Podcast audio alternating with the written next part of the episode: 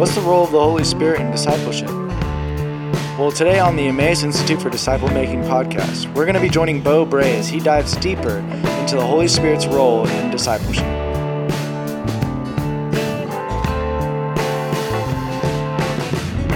Um, so we're going to jump right in tonight. Let's see, specifically on, let's see what chapter number this was. Oh, you're going to sit down there. Yeah. You could Both- sit. I'm off tonight. Hey, you could sit there awkwardly and just, you know, kind of. Not, yes, I could. You're right. that would be really, really weird. Yeah, no, it's cool. So tonight, I'm gonna stand up, y'all. Sorry, I've been sitting. I've been sitting all day. Yeah. So chapter five. That's what we're gonna talk about tonight. Um, and again, kind of another topic that I really get fired up about to talk about. Well, I mean, who am I kidding? I talk about it, I get fired up about it. But so is the Holy Spirit, and it's the essential role of the Holy Spirit um, as we seek to live our lives to honor Jesus, right? So, uh, before we dive into the Holy Spirit, because that can be a big, uh, big Pandora's box, uh, depending upon background, knowledge, things like that, uh, level of study in, in the scriptures. Yep, and we passed those out. Cool.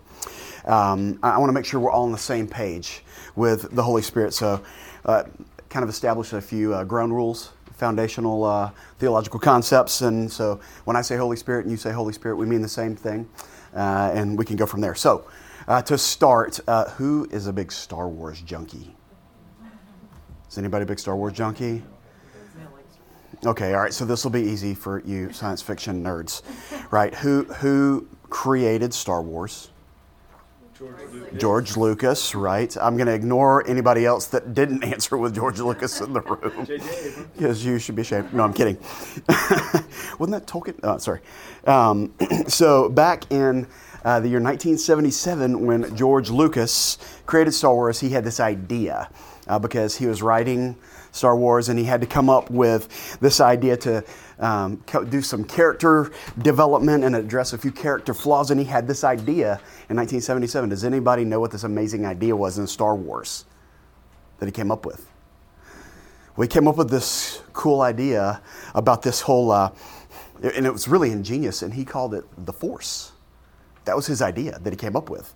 Uh, and man, did it work. I mean, if you've ever seen any of the Star Wars movies, you know it has become like this thread throughout every single movie that has just become more and more and more and more and more important as they've made more movies, developed the story, introduced more characters. Um, and in, in a documentary in 2000, uh, George Lucas said he created the Force specifically to, quote, awaken a certain kind of spirituality in people because he wrote it char- like targeting younger audiences. That was his goal. So he's like, I want to target younger audiences and awaken that spirituality in them. And I mean, that, that's that's a great idea, right? I mean, like myself, George Lucas was raised in the Methodist Church, right? So he he kind of founded this non-denominational, kind of generic religious New Age thought about, okay, how can I point people to something more spiritual, right? Uh, and so that's what he came up with. And if you're unfamiliar with this whole concept of the force in, uh, in the movies, it's this whole idea of, all right, if you fight for the light, right, you're on, you're on the, if you fight for good, you're on the light side. If you fight for evil, you're on the, exactly. And your name is clearly Darth Vader, right? I mean, that's, that's who you are. Kylo Ren, whoever, right? So, um, and these two things are constantly pitted against each other. So it's the force that constantly pits them against each other and, and has the friction there. So uh, I bring that up to say this. So uh, this idea of the force, this, this ethereal idea of something controlling good versus evil, is how some people view the Holy Spirit. They view it as this idea, this concept, um, this construct. And uh, spoiler alert, if you're here and you believe that about the Holy Spirit, you're wrong. So just I want to make sure we're on the same page. So let's dive in more into that. But before we start with the Holy Spirit, what do we have to start with? The Trinity. You have to start with the Trinity before you can understand the Holy Spirit, right? So a couple of foundational statements and if you've ever read systematic theologies before, I borrowed this one from Grudem. So, a couple of statements just so we're all on the same page and saying the same thing. So, here, here's a statement about the Trinity that I'm assuming that we all believe, okay? So, three statements. Number one, God is three persons. Second, each person is fully God. And third, there's one God, right? So, I'm assuming all of us believe those three foundational statements about the Trinity. uh, and that they're also true at the same time. So, not that you, you just believe them independently, but that they're true continuously and simultaneously. All right, and additionally, um, think about the Trinity. What is the Trinity comprised of? Trinity is comprised of God the Father, God the Son, and God the Holy Spirit, right? So, kind of back to how some people can incorrectly view the Holy Spirit. God did not make God the God, or it, I'm sorry, the Trinity is not comprised of God the Father, God the Son, and God the spooky Spirit. That, that's not that's not it. It's the the Holy Spirit, and the Holy Spirit is actually a person. Uh, there are pronouns assigned to the Holy Spirit in all of Scripture. Uh, fascinatingly enough, most of the time uh, the, the pronoun is uh, neutral um, but every time Jesus speaks of the Holy Spirit, he assigns a male pronoun to it. It's very, very, very interesting stuff. Um, I, I, learned that as I was studying for this. I was like, I didn't even know that. So, yep, there you go. There you go. So, something uh, new every day. So, um, before we move on, a couple more things about the Holy Spirit to make sure that we're um, all working on from the, the same playbook here. I want to show you a little quick video about the Holy Spirit, and we'll keep going. So, it's really quick. It's only about four minutes, so shouldn't be Shouldn't be that long. So here you go. All right, so that's kind of a primer, if you will, on, on the Holy Spirit and the person and the work of the Spirit. So I thought that was kind of a good explanation to kind of get your, your mind and your heart in, in the right spot for understanding for what we're talking about here. Uh, so it, I also I want us to have kind of the this working definition here of the purpose of the Holy Spirit because they talked a lot about what the Holy Spirit has done uh, in Scripture. A lot of the examples, the stories in the Bible that we that we read and know and are familiar with.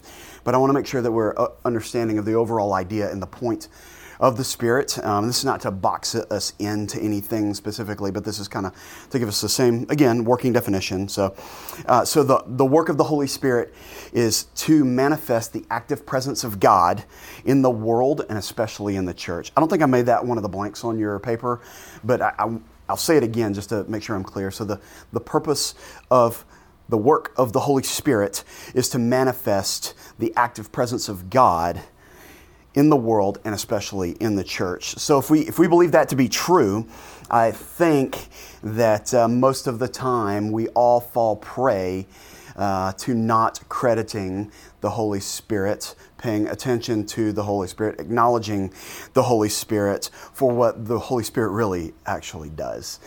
Uh, I, I, stumbled across something yesterday uh, in God's providence as I was kind of studying for today and uh, looking over all, all, the material, reading a couple of things in the book, and, and it was this. Uh, it was a meme, actually. It's something really, really deep and transformational.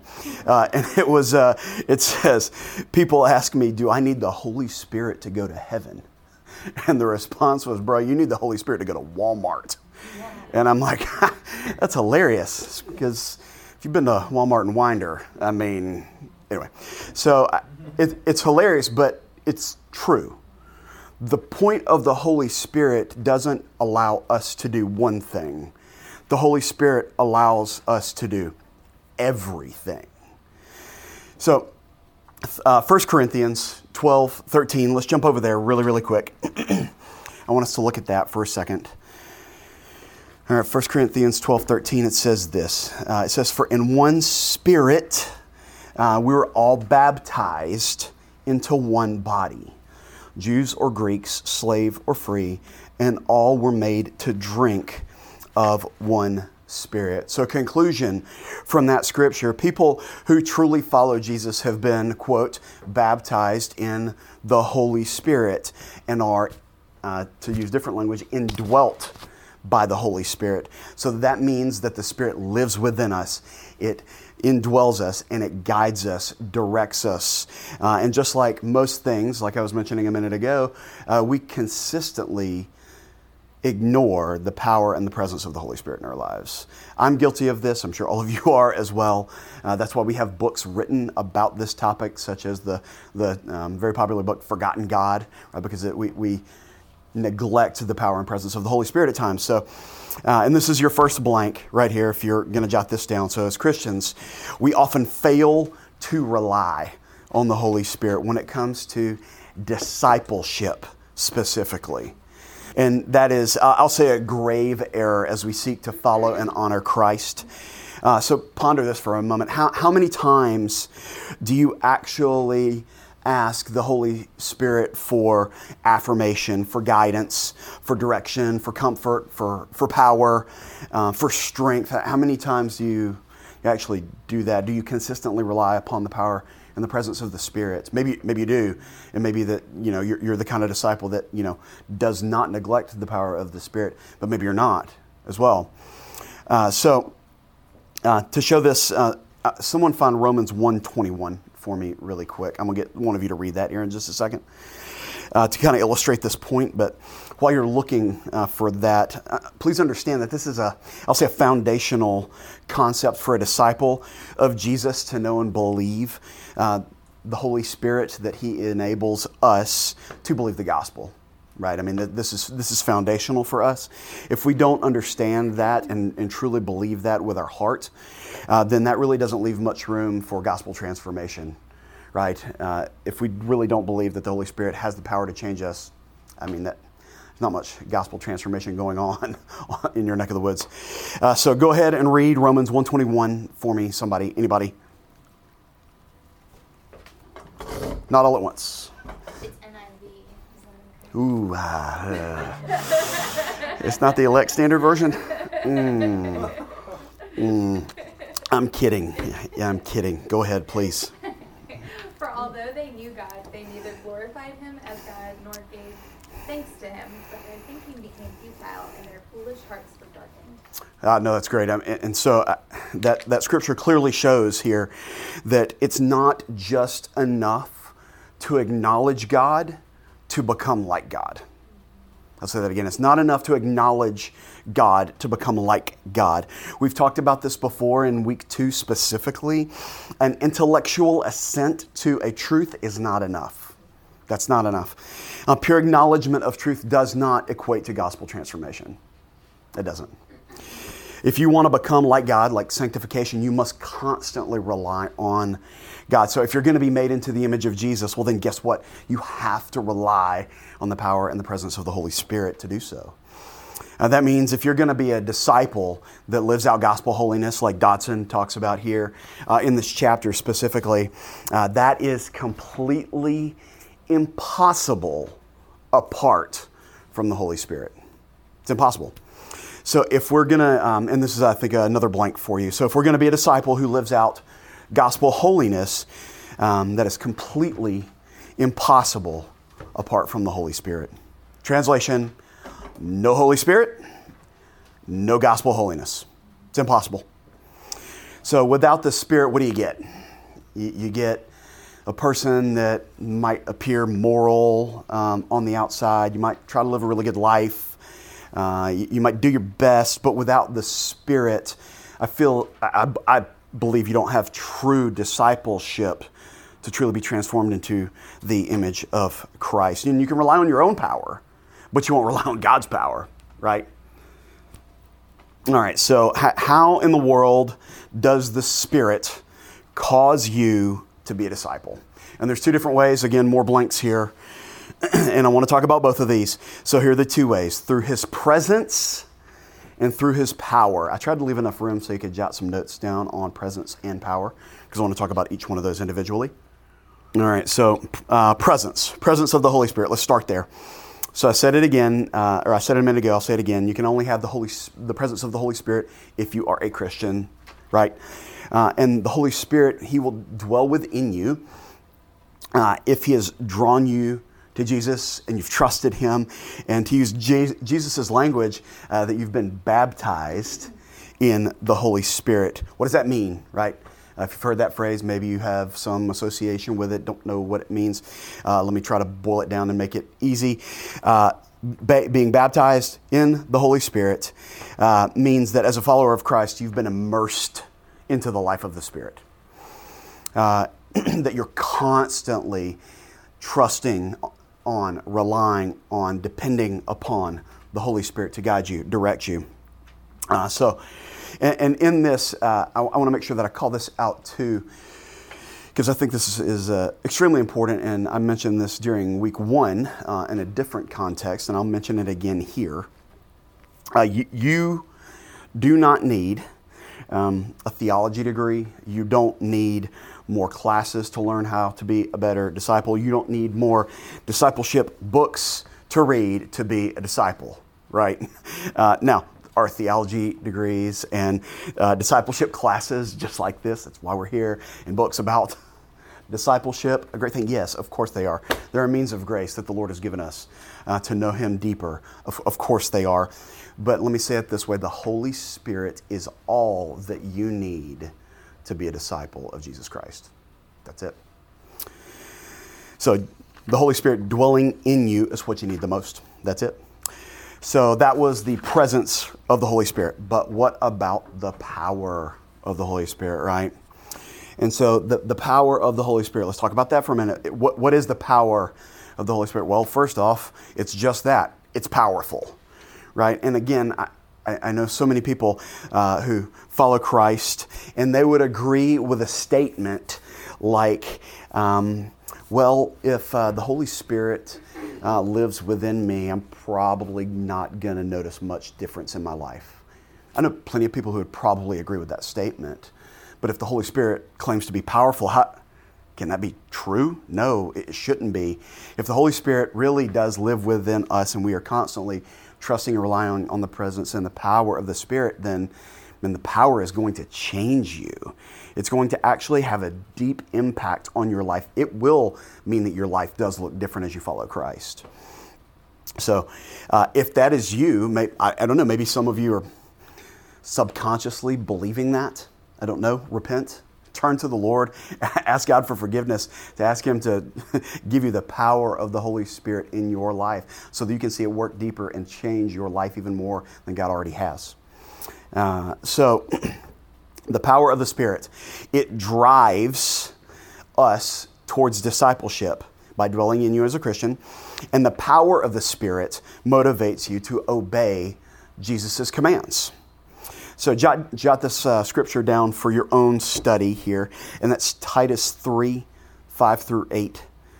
Um, if, if you want to see that being lived out specifically about how the power of the Spirit motivates disciples to do good works for the Lord. So I, I would highly recommend you go spend time studying that. Another scripture to jot down, keep your pen handy, write this one down, and we're going to talk about this one, is Galatians 525. Galatians 5:25. And let me read that for us really quick here. Galatians 5:25 says that if we live by the Spirit, let us also keep in step with the Spirit. So as a disciple, we should keep in step with the Holy Spirit, right? Some translations uh, say that we should uh, walk by the Spirit. uh, and so if we believe that we have the presence of um, and the power of the Spirit, what does it then look like here to really depend on Him? What, how, how, does that work?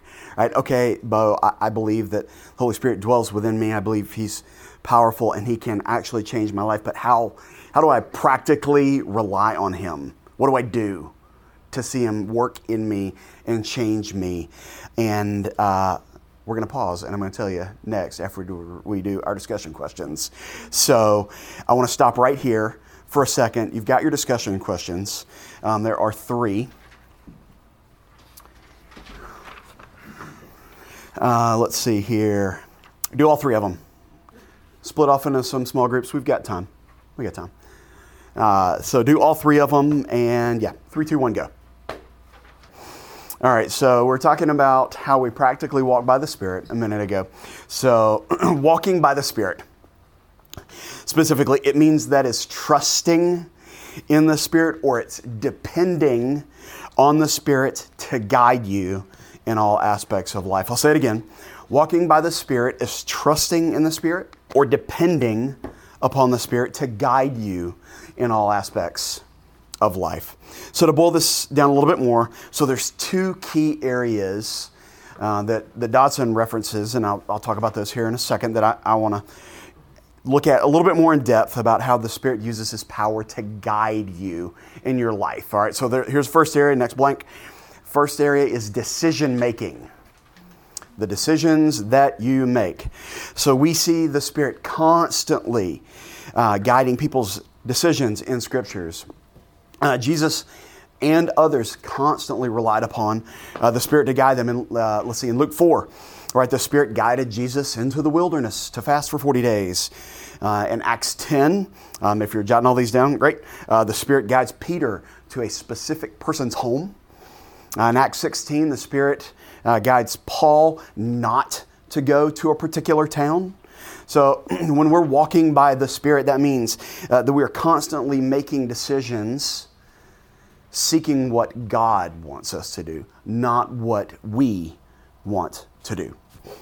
All right, and this and this is just like more than like a single moral decision that we face, or like a single ah should I go to McDonald's or Chick Fil A? Ah, uh, heathen don't go to McDonald's, go to Chick Fil A. I mean, so it's it's more than just that. It's like it's this overarching, constant, varying theme in your life that you are always reliant upon the Spirit for all of your decisions. Oh God, who do I marry?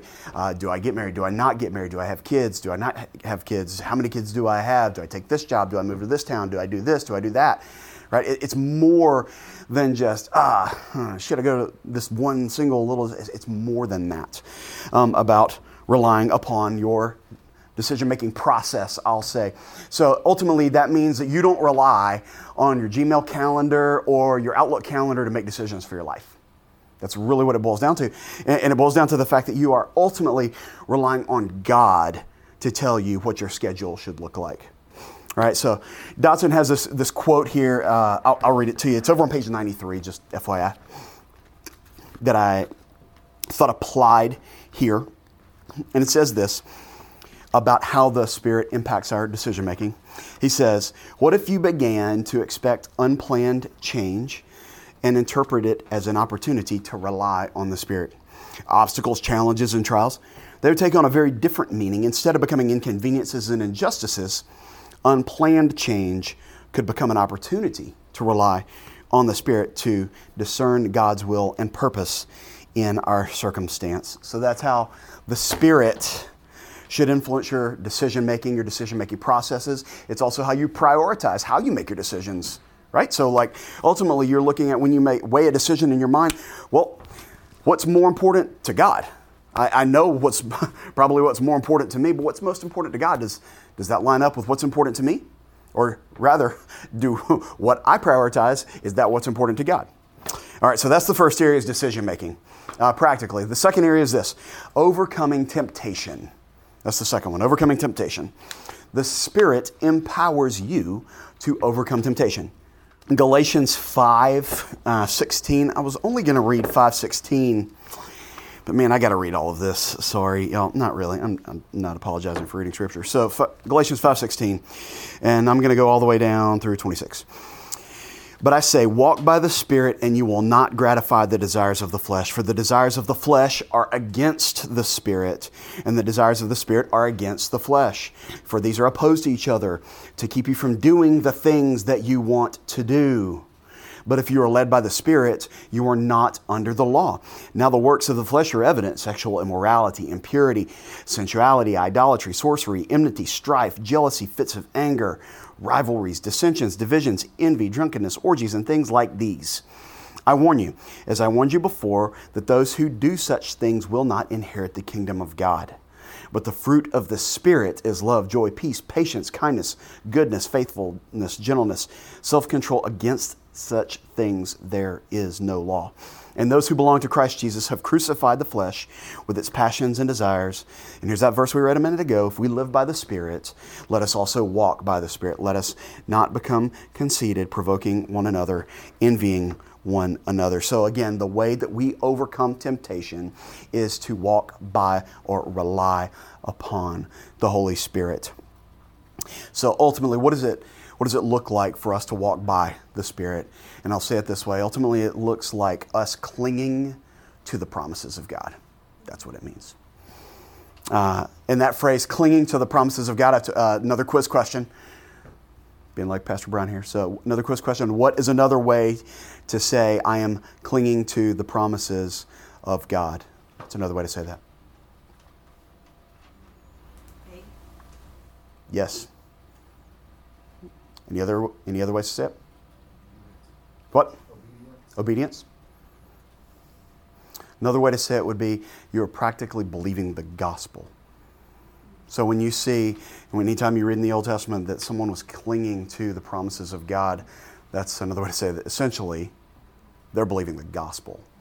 So here, to walk by the Spirit means that you are constantly reminding yourself, preaching the gospel to yourself, you're reminding yourself of the gospel, you are dependent upon the gospel.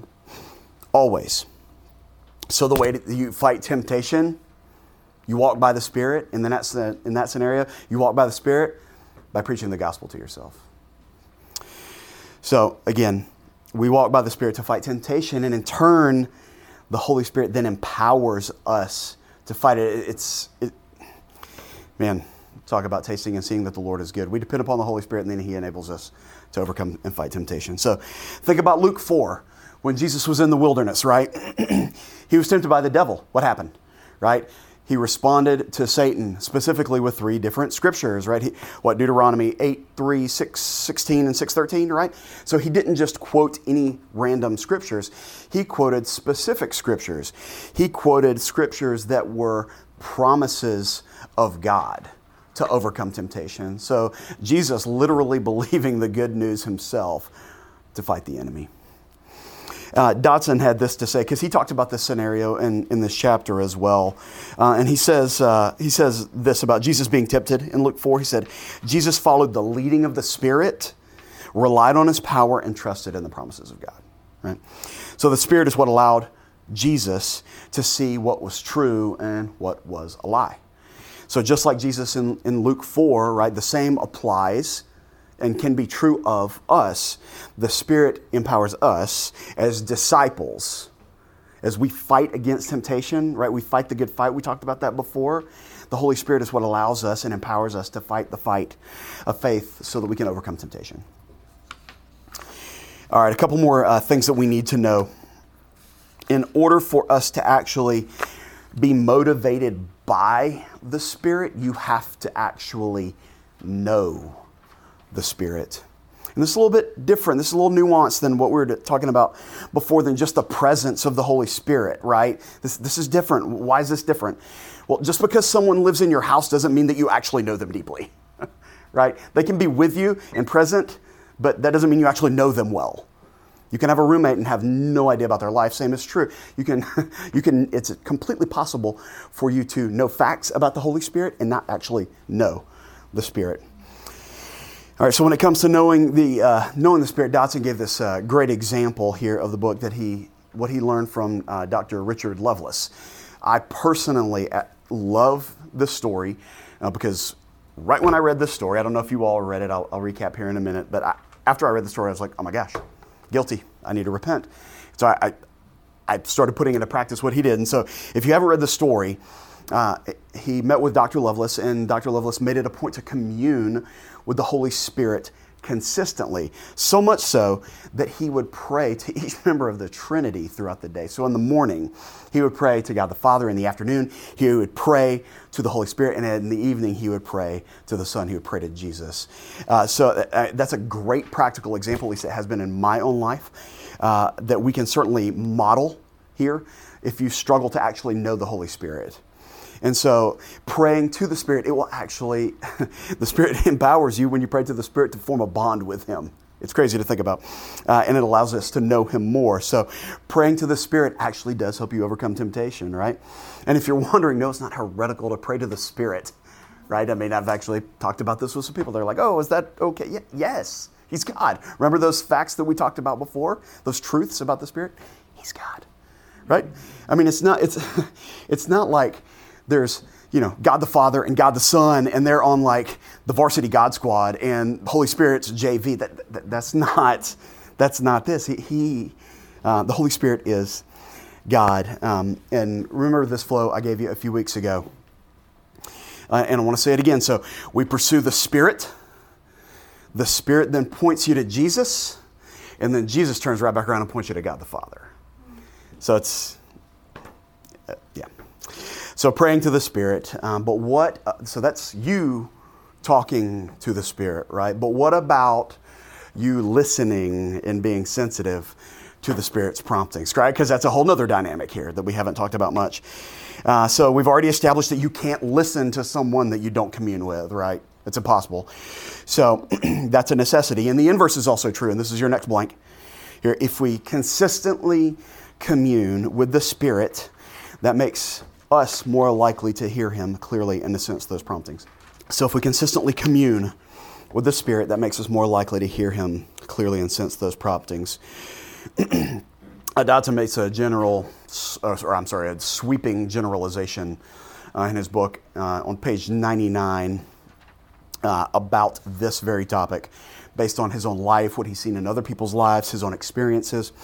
And I have to say, I, I tend to agree with him on, on his kind of conclusion that he draws here. And he says most of the time uh, that belie- he believes the power of the Spirit is displayed in a subtle manner instead of a showy manner.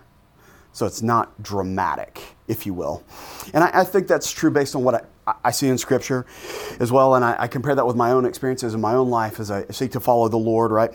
I, I tend to believe this to be true. And even I think Scripture kind of lines up with this. If you think back in the story in 1 Kings 19, um, the story of Elijah comes to mind. Um, the Lord comes to Elijah. How? Right? He doesn't come to him in a strong wind, he doesn't come to him in an earthquake or a fire, but rather comes to him in the sound of a low whisper. Um, and that's, that's the medium that is not dramatic, um, but rather the message here. Do you remember what happened in that story when, when the Spirit, when the Lord came to him in that low whisper? Do you remember? Any idea? It guided Elijah in making decisions. It guided him, it prompted him, it showed him what he should do to honor the Lord. And more specifically, the, that low whisper of the Lord, it, uh, it prompted him to go to the wilderness of Damascus and to take certain actions when he was there. So, just as the Spirit empowered and guided Elijah, the Spirit and guides, guides and directs us as disciples. So, that being said, I wanted to issue one caution warning on this too. We've got to be careful here when we talk about this uh, with what we consider to be the Spirit prompting us. Because, again, we can mess this up really fast, right? There, there can be times that you attribute things to the Holy Spirit that the Holy Spirit's like, I didn't have anything to do with that. that wasn't me. That was your bad pizza that you ate last night. That had nothing to do with me. We can mess this up real fast.